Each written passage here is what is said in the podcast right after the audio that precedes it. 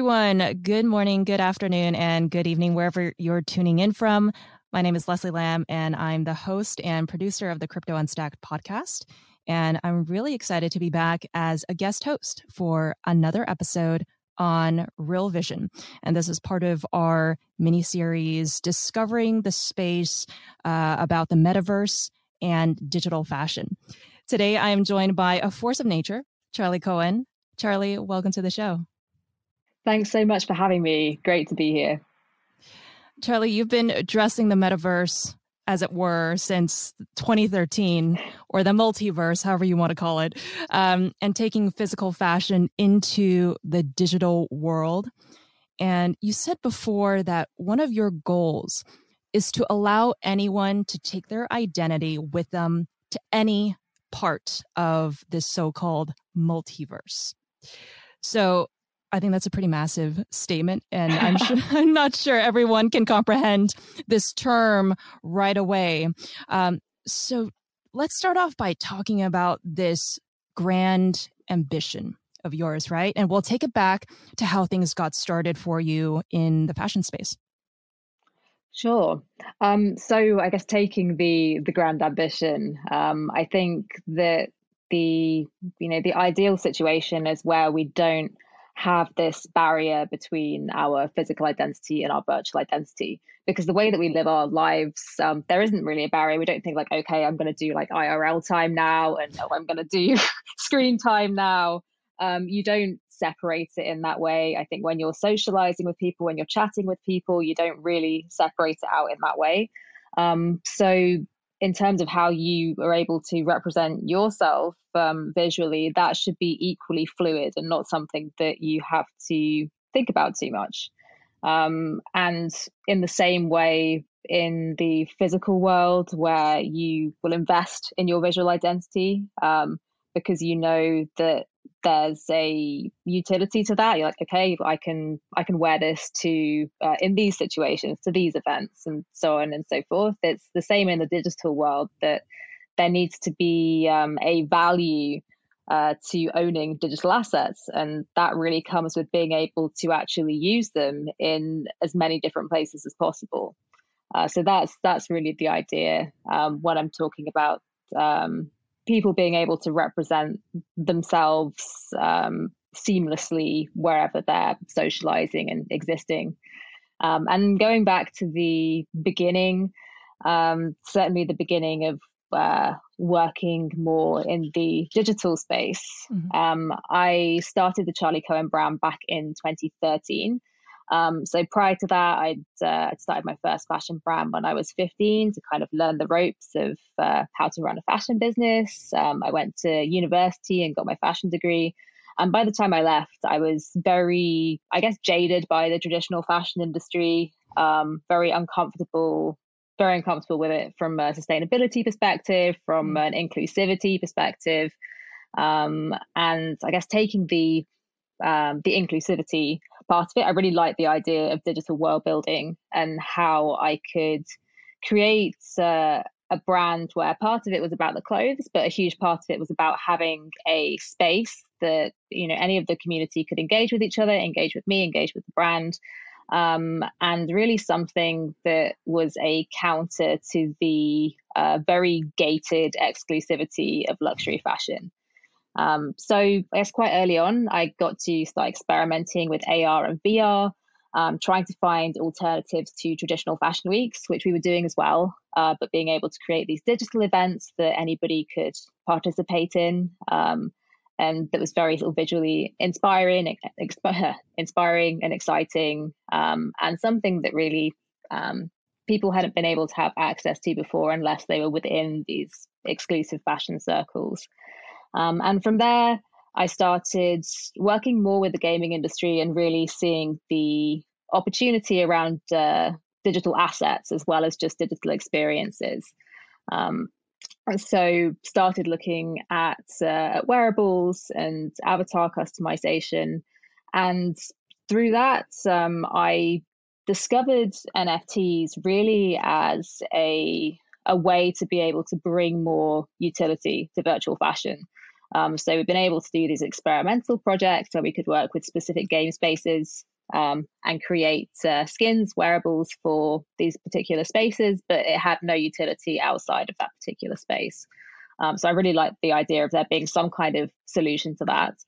Um, and through 2020, um, being in this position where we could create uh, digital events and uh, digital fashion, uh, we were in a great position to do all these big brand collaborations because we had something that they really needed at that time, having had right. to cancel all of the physical activations and a lot of the physical production that they had planned for the year. Um, so we got to really experiment and start playing around with these um, different technologies, different ways of uh, combining uh, digital and physical fashion, um, and having different digital utilities. Um, so through the last, I guess, year and a half, we've collaborated with with Reebok, with Assassin's Creed, uh, with Sanrio, with Pokemon most recently. Mm-hmm. Um, and we've been really able to delve into how we can create this hybrid digital physical experience. Um, Pokemon probably being one of the best examples where we worked with um, a sort of big uh, multi brand luxury retailer in London, Selfridges. Um, we had a physical pop up in there, uh, which basically served as a portal through into this virtual city that we'd created um, around the Pokemon IP to celebrate the, their 25th anniversary. Um, and through the virtual space, we sold both uh, digital fashion um, that had utility across the metaverse um, and also physical fashion as well, which had um, sort of augmented reality integration so mm-hmm. that you could uh, point a smartphone at a physical garment and it would unlock a, an AR filter. Incredible. Let's unpack that entire journey. So we've ended um, you know, just talking about one of your biggest projects, and we'll definitely dive deeper into that. Let's go all the way back to when you were 15, because right. not everyone has a very clear path when they set out at that young age, right? Saying, this is what I want to be doing, and actually doing something about it, right? We all have ideas. I want to be this, I want to be that. But then there's always this sense of, well, I need to go through schooling. I need to go through this experience, intern here, get this early job, and then eventually I will be able to start my own thing, right? That's typically how I think people who want to become entrepreneur entrepreneurs um, maybe you know uh, course their path if you will so your journey with fashion started at 15 with you founding a company i mean what influenced you back then to say you know what now's the time well, I think there were a couple of big contributing factors. Um, one being that I'm sort of very lucky in that my parents and most of my family are entrepreneurs. So that's something I've always been exposed to. Um, and I've never really had any fears around it, or I guess the same sense that it's a huge risk to take. Um, that maybe someone would have whose um, whose family are in more traditional work. Um, so there was that barrier that already I I'd never had to experience. Um, and then the other piece is that when I was uh, 13, um, I left school for two years and sailed from the UK to New Zealand with my mum and stepdad.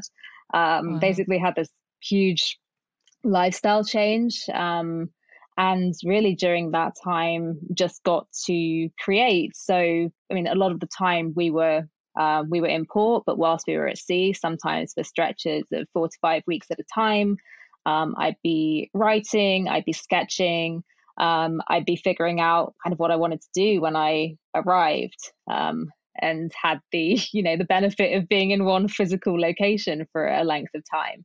Um, and I was already really obsessed with fashion, so I you know started off kind of designing like oh this is you know when when there are shops again this is what i want to buy for myself. Um, and really by the time that i got to the other side in new zealand um, i had a pretty i i had solidified the idea that fashion was what i wanted to do. Um, and then in new zealand itself um, it was a much easier school curriculum than it had been in the uk um, even having taken two years out so I had uh, kind of extra time on my hands. Um, I uh, saw locally that there were sewing and pattern cutting classes available, so I just enrolled myself in those. Um, and really just decided to to go for it because I knew even at that time that design would be just a really small piece of the puzzle. Um, and I wanted to learn like how to build a supply chain, how to sell wholesale, how to market stuff, how to fill out a yeah. tax return. Um, and it seemed like it was a great opportunity to be able to do that before going and doing my formal fashion training because again like i from what i knew about fashion school which was definitely accurate by the time i went there is they don't teach you that much about the the business side of things. Um, so i just wanted to take the opportunity whilst i felt that i had it. So what was that first step for you right? You had all these sketches drawings right? I want to be in this space to be an entrepreneur and start my own brand. Was it at that time right? Um, so yeah. what was that first step that you took um, for for those interested in just trying to start something new um, so I figured out what would be the the lowest hanging fruit to test stuff out, which was um, customizing t-shirts. Um, so I ordered like a in bulk these uh, blank t-shirts um, and basically started designing um, screen prints and patches, um, chopping up the t-shirts and so on, and just figuring out a, a collection that way. Um, and then literally just started walking into local stores with my t-shirts and having a chat. Um, and I think the novelty, especially you know the people are very nice in New Zealand, and the novelty of having this like teenager wander in with her wares, um, a lot of people were very keen to support, um, and that was really how I how I got started. And I was lucky to have that um, initial encouragement um, because, yeah, definitely. Um, I mean, even now, I would absolutely um, the idea of just walking into a store and trying to trying to pitch shirt. myself is horrifying. so how I managed to do it at that time, I have no idea. That's incredible. Um, so I read somewhere that you spent a lot of your youth protesting. Um, um yes. or or being active, you know, eh, kind of going behind movements and being very very vocal about things. So, yeah, what what called you to become an activist and and kind of, you know, outspoken uh because again, it's not very uh very common for someone who's that young to go out and do that, right? Sure. I, I think really my mom. Um, so I, you know, she would be engaging me in conversation about geopolitics for as long as I can remember. Um, she's a very curious person, um, very much a researcher. Uh, she'd always be sort of digging, I guess, behind headlines, digging behind mainstream media. Um, and she just got me very interested in um, in the world um, and you know what was happening outside of my own little bubble. Um, and then the other side of that, um, as the all of the kind of build up to the um, Iraq war was happening, I was living very close to one of the uh, Navy bases. Um, and a mm. lot of my friends in school had uh, parents who were in the British Navy. Um, so it was a really hot topic as well, just within my community.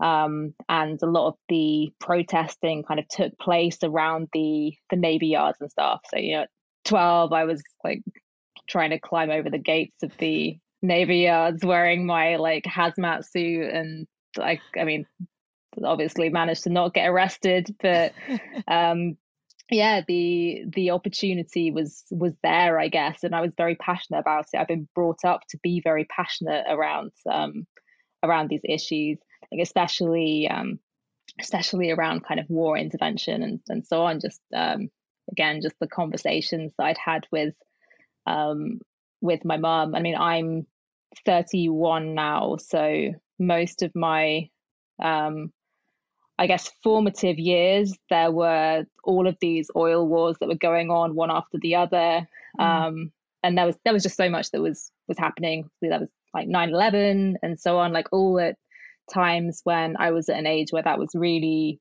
um, really impactful.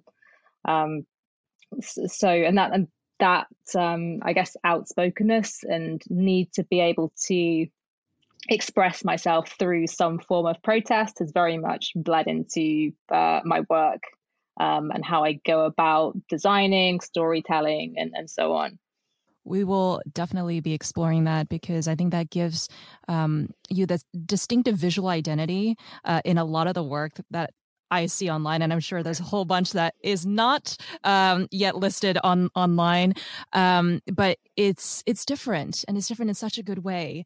Um, and there's always a story, I think, behind every designer's, you know, either from one collection to another, or just, I would say, um, the way that the designer kind of does their work across everything. Every piece has a story, right?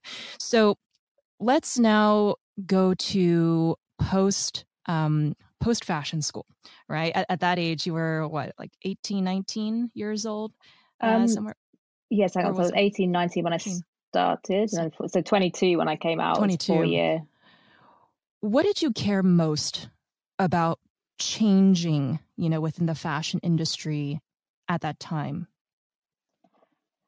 I think um, I think at that time it was really around sustainability, um, not just from the um, environmental side of production and the ethical side of production, um, but also from trying to figure out how the consumer could get as much wear and value from what they were buying. So I was really, I got really interested in um, techwear and technical fabrics um, and how I could bring in these properties of like comfort and durability um, and like real practicality into something that was more contemporary and fashion led.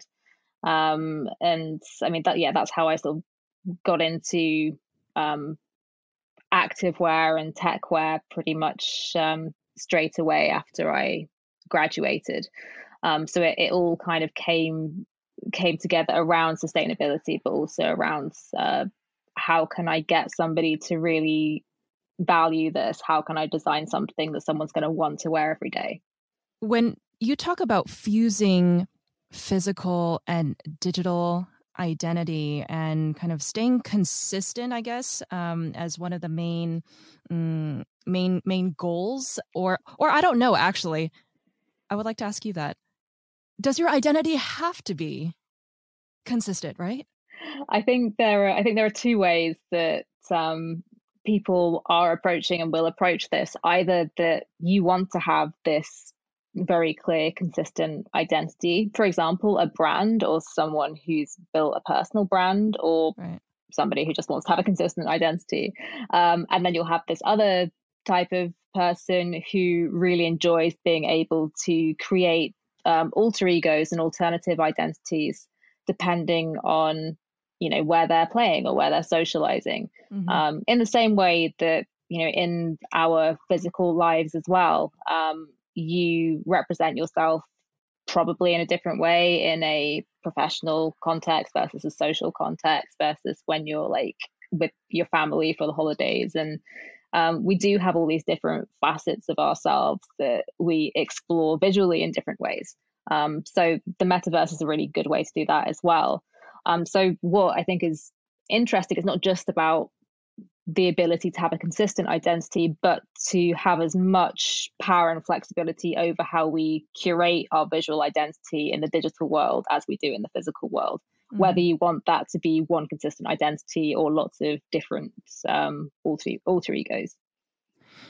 So, are any of the big brands right now, or the luxury brands, let's maybe narrow it down to that, are any of them really working on um, kind of solving some of the issues that you mentioned and also touching some of these important um, aspects of fusing physical and digital identity uh, you know that that we're talking about right now is is anyone really on the cutting edge that you know of I mean, sadly, the the person who really was was Virgil Abloh. Um, and uh, I I don't know if you've sort of seen or read any of his um, manifestos around the around the metaverse and identity, um, but he was somebody that really was doing a lot to be able to bring luxury fashion into the space and helping people understand um, the importance of it.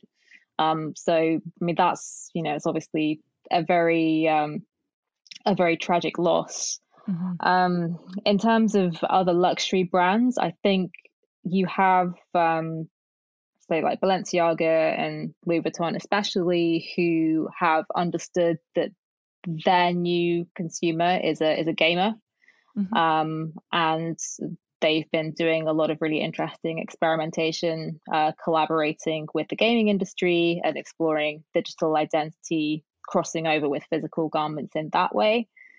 Um, you have, I mean, sort of out of luxury, but still on the fashion side, you have um, Adidas, who have made a really interesting play. Actually, I think they're one of the brands who've been most successful in integrating with the Web3 community. Um, they recently uh, did a, a drop with a like two very big NFT projects, Punks Comics mm-hmm. and uh, Bored Apes Yacht Club um, which is both digital and there'll be physicals that will be dropping. Um, but before they did that, they spent um, most of this year very actively engaging with the whole community. That's something the wider luxury industry haven't put enough effort into yet. Um, how to actually authentically engage with um, with the community because that's actually a you know a massive a massive piece of it, um, and something that I think is very positive in that it gives um, new brands and new designers um, a a, letting, a, a level playing field. Yeah, because they can if they can build a community, then they can come into this with as much power as a, a luxury brand coming in. Um, because they it's you know it comes down to how well you can engage with and speak to the community as well as as well as talent well how do you think adidas did that right? Because they're they're just as well known as the next you know nike reebok you've worked with right? Um you know they're they're not a new startup by any means. So how do you think they just came out and said hey look web3 community like we want to also be in this space like let's get some you know engagements going. How, how do you think they did that successfully i think they did a lot of research um, as to what would be the best way to go about it and they they really took their time getting to know the community before they tried to monetize it uh, whereas most brands are coming in straight away um, mm. trying to monetize without putting in those those months first mm.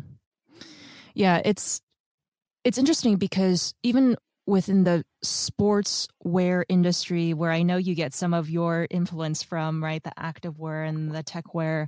Um, there's this question of, you know, is the stuff within this industry commoditized, um, where there's not really the sense of exclusivity as it is like when I think of Adidas, I don't think, oh wow, you know, lots of brand collaborations, lots of lots of exclusive drops in the same way that I would associate a luxury brand, small or big, in the way that they go out and try to curate their so-called community of buyers, right?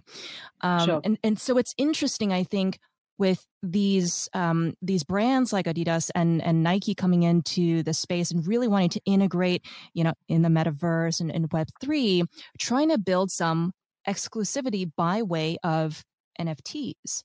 Um, and and maybe you know they become I, I, use this word a lot but they become the luxury so-called brands of the digital world. Sure. But you know not because of material necessarily but through the different engagements that they end up creating or collaborations right? What do you think about that? Sure i think um i think first of all exclusivity and luxury within the metaverse is going to come more from access. Um, so, what access do these tokens grant you, whether they're wearables or JPEGs or whatever else? Um, and you have, um, I think, the, the sportswear and the streetwear industry that are much more culturally connected. They're working, for example, all the time within the music industry. So maybe that's part of the access that they're able to grant That mm-hmm. is just, you know, it's not generally within the remit of a, a luxury brand because that's not that's not how they go about their partnerships.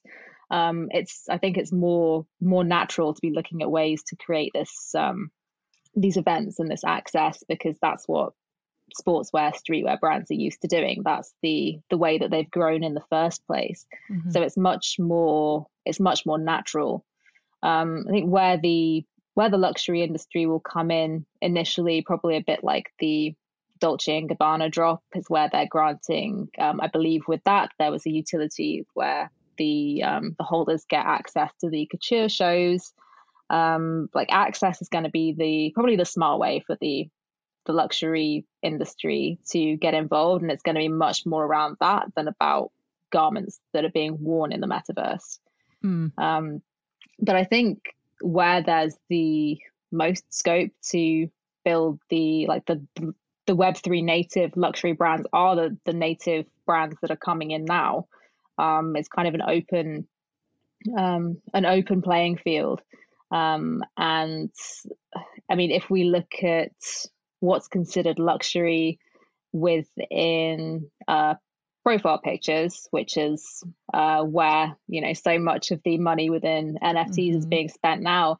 Provenance is hugely important, um, and I think that's going to play out within uh, within fashion as well. The the brands that start early and have that uh, provenance of being an OG um, within digital fashion, um, that's going to have uh, a lot of value attached to it um, over the next few years. Yeah, I think the big question is what does luxury mean in Web3, right? How does that change from the traditional sense of the word? So I so I think that's like a really big question for our listeners to also maybe just yeah, think about, right? Because it doesn't necessarily mean what's what's existed in the physical world is necessarily just going to port over 100% into the digital world. And as you say, access, right?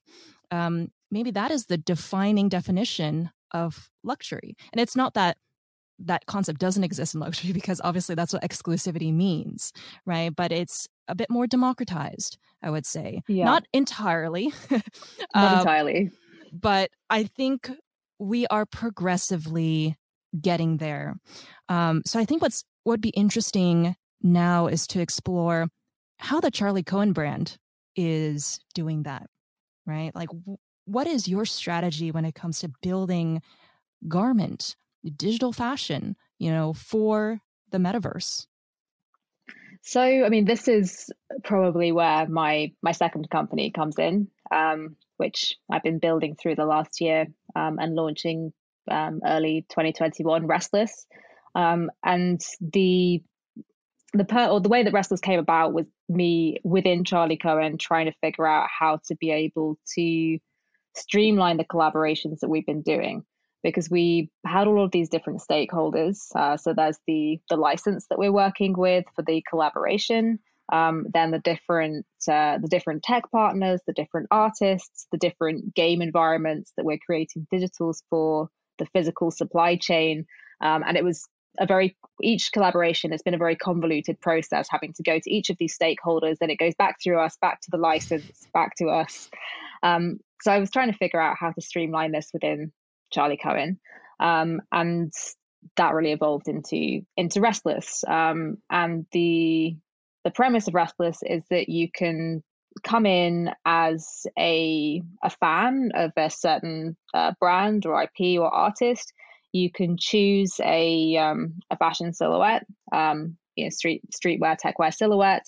Um, you can then customize it with the graphics IP of uh, of whoever the um, the brand that we're collaborating with or, mm-hmm. or dropping, uh, whether that's a, a Web3 native artist or a mu- musician um, there'll be a mix of Web3 and traditional IP. Um, so they can customize their garment with these graphics, then they can mint it, and then they can put together a bundle of different renders of that garment for each of the environments that they game in or that they socialize in. And they could also redeem a physical version. So it's kind of about creating this hub that connects all of these very disparate um, economies and ecosystems that make up the metaverse, um, including traditional gaming industry as well. um, but being able to design and create something very easily in one place um, and then be able to connect all of the different versions that you need to that. Has there been any thought around uh, working with esports? Yes. yeah, I think it's a very, very natural, a very natural crossover. So yeah, we have been been talking quite a lot to um, the uh, to the esports industry, um, and there are, I mean, there are lots of ways to approach that. First of all, it's a very natural audience. Mm-hmm. Um, I think the importance of having um, physical as well as digital is there too, um, because you have these physical events um, and these communities that are having these um, IRL touch points all the time through the year. Um, but obviously, most of their socializing is taking place in the digital world. You have the esports teams who are celebrities in their own right um, amongst their amongst their fan bases. Um, the streamers who are celebrities in their own right. Um, so being able to provide, um, well, first of all, a way for the actual uh, teams and streamers to perhaps create their own um, their own merchandise mm-hmm. for their fan base. Um, that's something that's really important.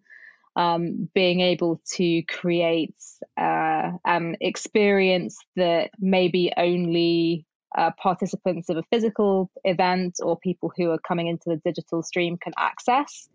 Um, so I guess taking what we built uh, for Pokemon, uh, this virtual city as an example, um, we could work with an esports team to create an experience where just people who are at the particular event access this virtual space via a via a QR code, um, and then they can purchase something that's exclusive to this, um, you know, this this uh, final or like day day event.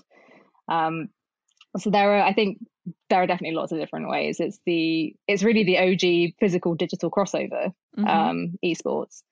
Uh, so yeah, very very natural partner. Well, let's talk about Reebok as well. That shoe looked really cool. I don't know if I can get one Thank you. um, but the concept there, this was something I picked up in, I guess it was your interview that you did uh, when it was, was, kind of like showcasing a few models uh, for the shoe. The the concept was destruction is a requirement for evolution. Talk a bit about that. That's super cool. Yeah, I think it's this. Um, I guess like Solve et Coagula within alchemy. Um, you have to sometimes really destroy something to be able to build something new.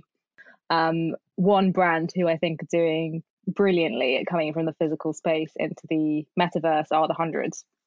Um, and the they hundreds. Oh, right. Is it the Atom Bomber? Yeah. Uh, okay. Yeah, Atom Adam Bomb Squad.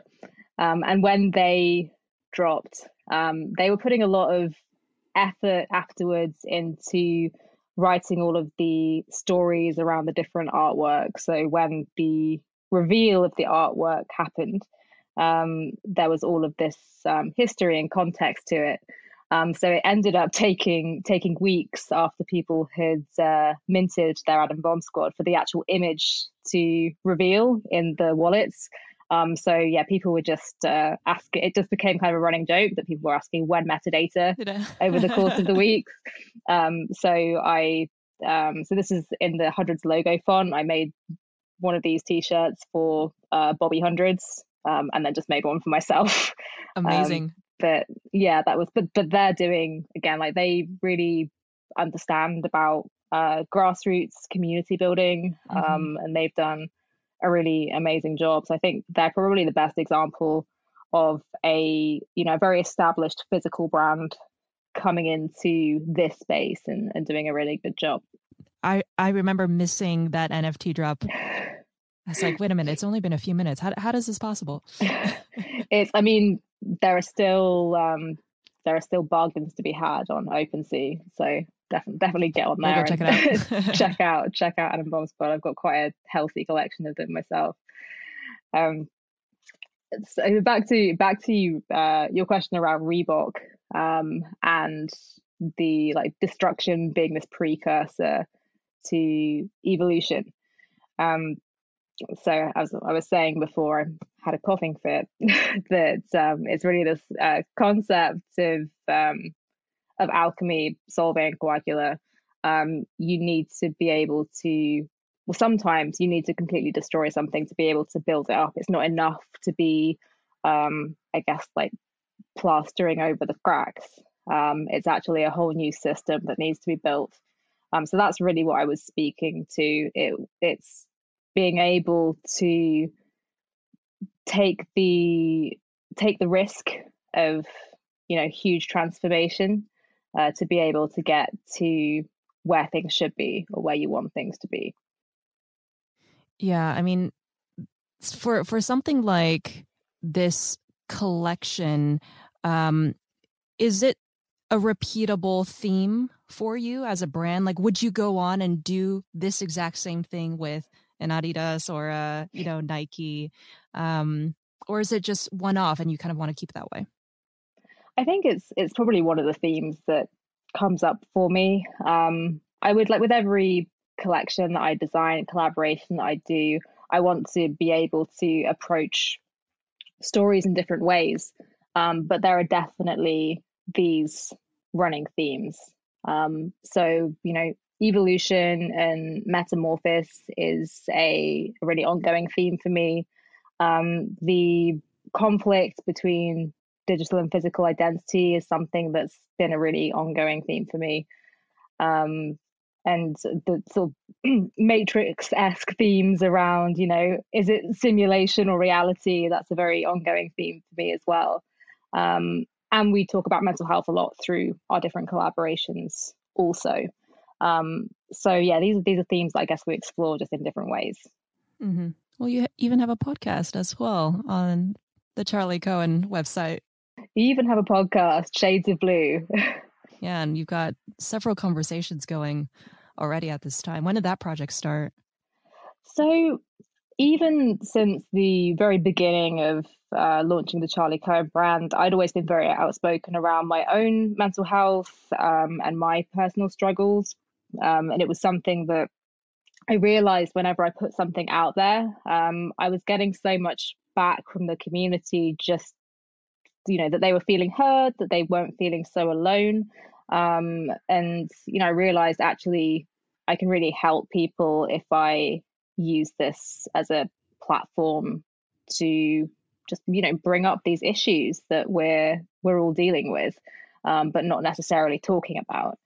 And the concept for Shades of Blue, uh, I really wanted to formalize something around it, kind of under the Charli Cohen umbrella. Mm-hmm. Um, and I thought that it was important to talk about mental health specifically within the creative industries, where you have um, you have artists and creators who are in many cases creating because that's their outlet for dealing with mental health. Um, it you know artistic people tend to be very emotional and very deep, and often they're artists because that's how they're dealing with some kind of trauma. So you have probably a disproportionate number of people who are suffering. Um, and then the creative industries are some of the worst for exploitation um, and I guess just really facilitating um, poor mental health, um, substance abuse, overworking, mm-hmm. Um, the mm-hmm. glorification of suffering, uh, the whole kind of struggling artist, uh, tortured artist stereotype that's quite glamorized. Um, so I just wanted to look at, um, I wanted to speak to people from different parts of the creative industry, understand their experience um, personally, and then also what's right and wrong uh, within their industry as relates to to mental health and supporting people. Mm. Well, what's been one of the most surprising things since you know starting the podcast and going through all those conversations for you? You know, speaking with people in the industry. Most surprising things. Um, I think um, I think probably how how open people are willing to be once mm. they you know once they realize that first of all it's therapeutic for them uh, but also it's therapeutic for other people to hear them. How far people are willing to go um, to really just lay out all of their history and their trauma in public. Um, it's uh, when it's still I mean, we're in a much better position now, but it's still quite stigmatizing, especially um, especially with men. Mm. Um, so yeah, I think I think just the the openness has been a great surprise, but still a surprise. And you're the one who is carrying these conversations a lot of the times, right? It's not like you've sure. just you know pawned it off to some podcast studio and say, "Hey, I, I want to do this. This is a concept, and go and help me." You know, create the narratives, right? Oh, sure. Yeah.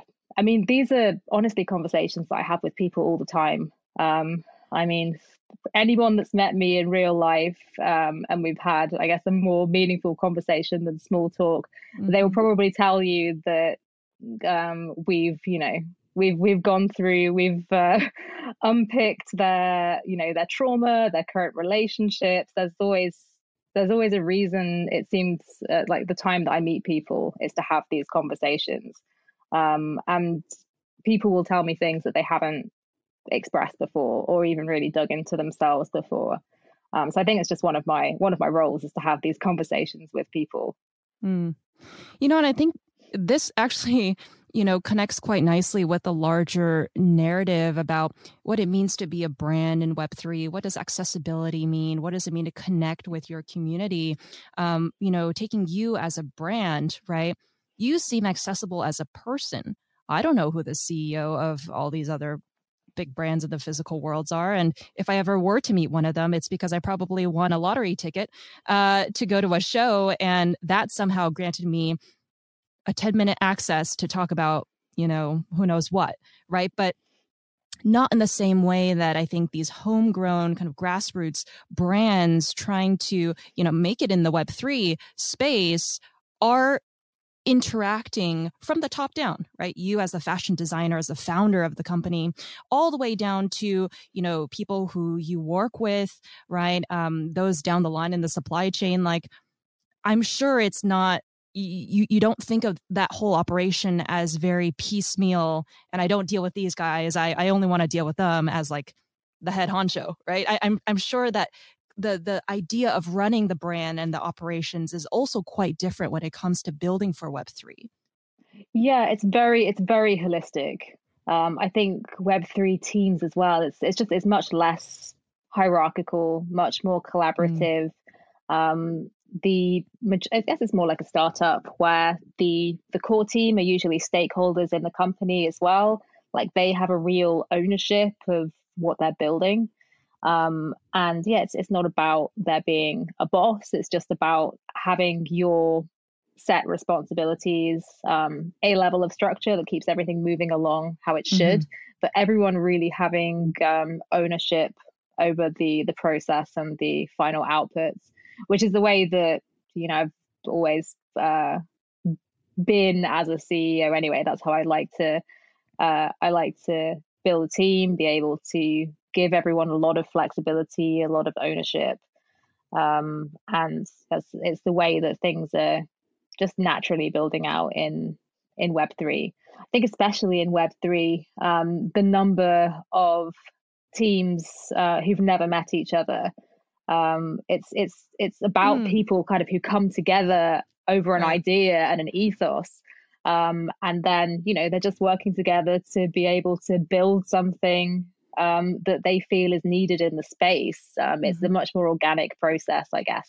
Um, they're like, right, I'm going to start this company. I'm now going to hire a team. Um, it's uh, yeah, it's um, it's much more organic. So talk about how the whole collaboration with, you know, Pokemon, Pokemon the the IP, and Selfridges came about. So we got the license to do something with Pokemon um, at the end of last year. We knew we wanted to do something that was a real crossover between digital and physical. We knew we wanted to do something to celebrate the 25th anniversary, um, but we hadn't fully decided what it would be yet. Um, and shortly after that, um, Selfridges got in touch with us because they really wanted to do some kind of um, activation around the metaverse. Um, and they were really keen to be a first mover um, as a mm-hmm. department mm-hmm. store. So it just seemed like a really, um, a really great way to uh, bring these two opportunities together. Um, and we worked together with RYOT, uh, Yahoo Lab. So they are a uh, fantastic team that specialize in uh, immersive tech and um, like digital retail experiences. We'd worked with them. Um, the, we worked with them last year, creating this uh, virtual reality experience. Um, and they sort of partnered with us um, and helped us build out this um, insane game world. Um, it's it's still up, so I would highly encourage anyone to visit electriccity.co um, and just have an explore because it really is um, it really is very beautifully put together. Um, and so yeah, we had this sort of dream team of of partners to to make this happen. Um, and yeah, I think it's one of my proudest projects to date. Mm-hmm.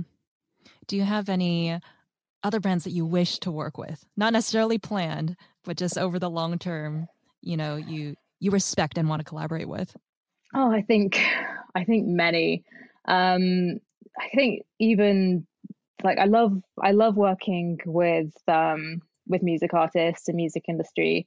Um, if I hadn't gone into fashion, I would have gone into music. So that's my way of just being able Keeping, to yeah. to tap into that. And I think as well, there's just so much around creating these full sensory experiences that that make sense within music. Um, so you know, partnering with more record labels, partnering with more independent artists. Um, but also, I would love to be working more with um, with Web three native artists too. Um, so it's I guess my over the last couple of years, um, I've almost shifted to wanting to work more with the um, with these more like anarchistic Web three artists who are you know coming in and autonomous. Yeah. Um, versus the the more traditional IPs. Um, but yeah, I think without, I think I'm going to jinx it if I name names because there are a lot of there are a lot of the people who I really want to work with who I probably will be working with now. Um, but yeah, let's let's let's leave it as um, the like we'll keep it as music a industry, progressive music industry, um, and yeah, artists who are who are killing it in the NFT space. Mm-hmm. Excellent. Well, as we wrap up here, Charli, I just wanted to end with, you know, two, again, more big picture questions. And the first one is why is the metaverse important to you? You could be doing so many different things, right? Um, working on other aspects of Web3, continuing that Charli Cohen brand, just physically, you know, in the physical space. Why the metaverse right now? I think the the metaverse right now is most closely tied to like who we are and how we express ourselves um, and how we um, i guess how we're able to um, reconcile um, who we are in the physical world versus who we are in in the digital world. Um, I, I think it's just it's, it's so fundamental to everything being able to being able to i guess comfortably be you. Um, i think as well, being able to comfortably express yourself is something that Web2 social media has damaged severely over the years, especially for the younger generation coming in who are so scared of doing anything that might get them criticized or cancelled or trolled. Um, the metaverse gives these generations a way to um, explore identity in the same way that we were able to before uh, before social media, um, but with even more tools to go even more experimental. Um, and if you want to be anonymous, pseudonymous, you can be. Um, and yeah, you, you can just really um, experiment and explore, which is um, just you know hugely important to self development, to mental health, uh, to understanding who you want to be and what you want to do. It's just, as I said, like it's really, really fundamental. Mm-hmm. And you know, you've you've mentioned right, 31. We're both you know kind of on the border. I think of being millennials. Uh, and what we're seeing right now in Web3 is you know the the the rise of you know gen zers who are really wanting to start off their career in web3 right they're not saying let's yeah. go traditional and then move over and so i've always been wondering about this generational divide uh, when it comes to understanding what the metaverse is about first and foremost and how meaningful virtual life can be right? Um, my parents don't understand why we even need anything digital in terms of uh, garments. What what does that do for you? If i can't wear it what's the purpose right? Um sure. so it's it's not to say you know their view um should be discounted just because we've moved so far ahead in terms of innovation but rather taking it into context and saying well hold on a minute. That means the what we value is changing. And how we're valuing you know these assets right? Pieces of work um, that's also changing as well. So can you talk a bit about maybe that generational divide from from your perspective? Um, you know what it means to one create virtual life and why that should be important to the future generations that are going to be working uh, in the metaverse and digital fashion space Sure. I think, I mean, you know, one of the things that the metaverse is built on, we've learned through Web2 social media the actual depth of connection and relationship you can make with people online who you've never met or never seen, um, and how real that is. Uh, I think that's where you know that's the place where you kind of need to bridge the understanding. And the pandemic has done something for that where suddenly we've all gone remote. We've had to find these mm-hmm. virtual ways to communicate with each other. Some feel more like we're in the room with each other than others. Um, the technology that is making up and evolving the metaverse um, makes those interactions um, as real as possible.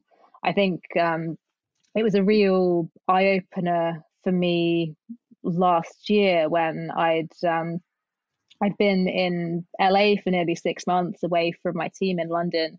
Um, and we were doing this virtual reality project. And as a team, uh, we were setting up the space and just hanging out as avatars in the space.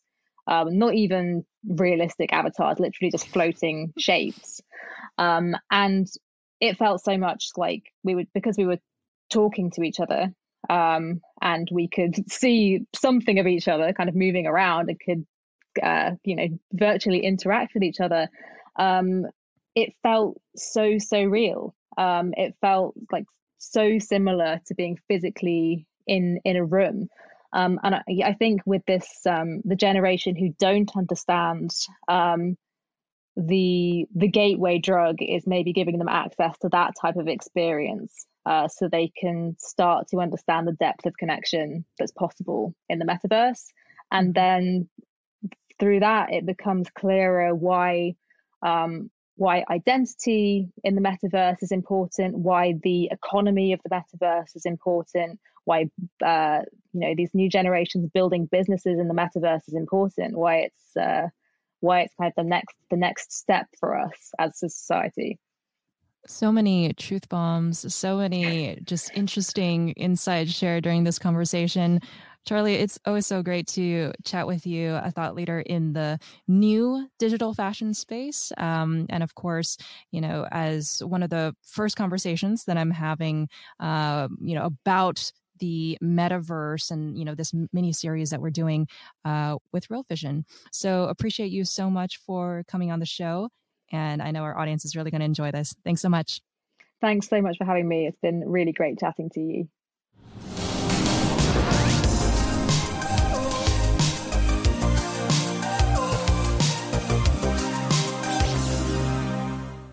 Hey there, since you got to the end, I'm guessing you liked the video. And that's probably because we don't just turn on a camera and film we work really hard on getting the narrative flow just right. And that's why many finance companies are actually now hiring Real Vision to make videos for them. One of our recent client videos just hit 100,000 organic views on YouTube, and there were no kittens in sight. So if you want to find out how Real Vision can make a video for your company, just email us at customvideo at realvision.com.